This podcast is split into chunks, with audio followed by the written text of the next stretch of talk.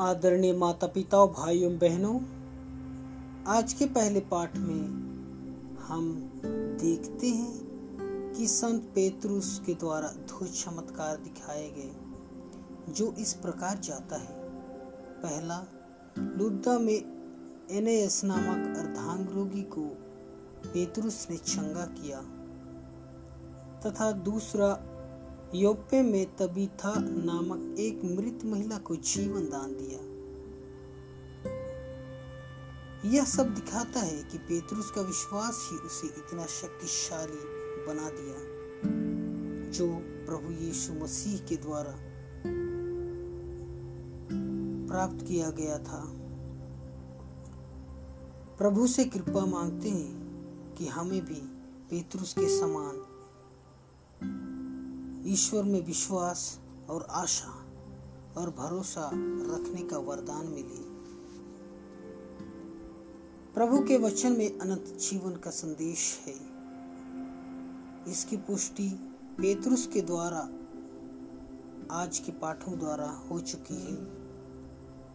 हाँ मेरे माता पिता भाइयों बहनों, यदि हम प्रभु के वचन पर विश्वास करें और उसके अनुसार आचरण करें, वचन के प्रति अंत तक निष्ठावान बने रहे, तो आवश्यक हमें अनंत जीवन प्राप्त होगा। आज के हम सुसमाचार में हम सुनते हैं कि जो प्रभु पर विश्वास करता है उन्हें बहुत अत्याचार का सामना करना पड़ सकता है। हम देखे हैं, सुने हैं और हम बहुत बार अपने जीवन के माध्यम से इसका साक्षी भी दिए हैं।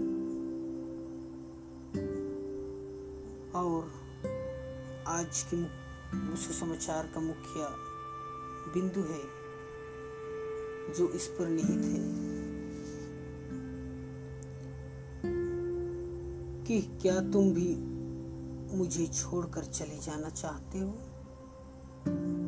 तब सिमोन पेट्रोस ने यीशु को उत्तर दिया, प्रभु हम किसके पास जाएं? आपके शब्दों में ही अनंत जीवन का संदेश है। जो प्रभु के वचनों को सुनता और उसके अनुसार चलता है उन्हें प्रभु अनंत पुरस्कार से पुरस्कृत करता है।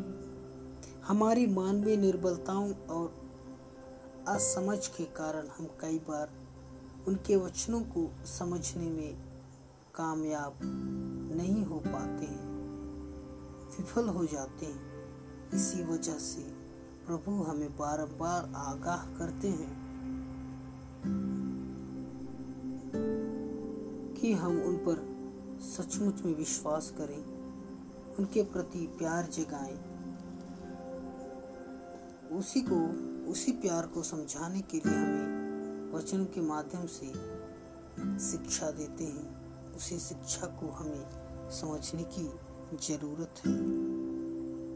तो आइए हम प्रभु में विश्वास करें और अनंत जीवन पाने की आशा में हम हमेशा बने रहें। आमीन।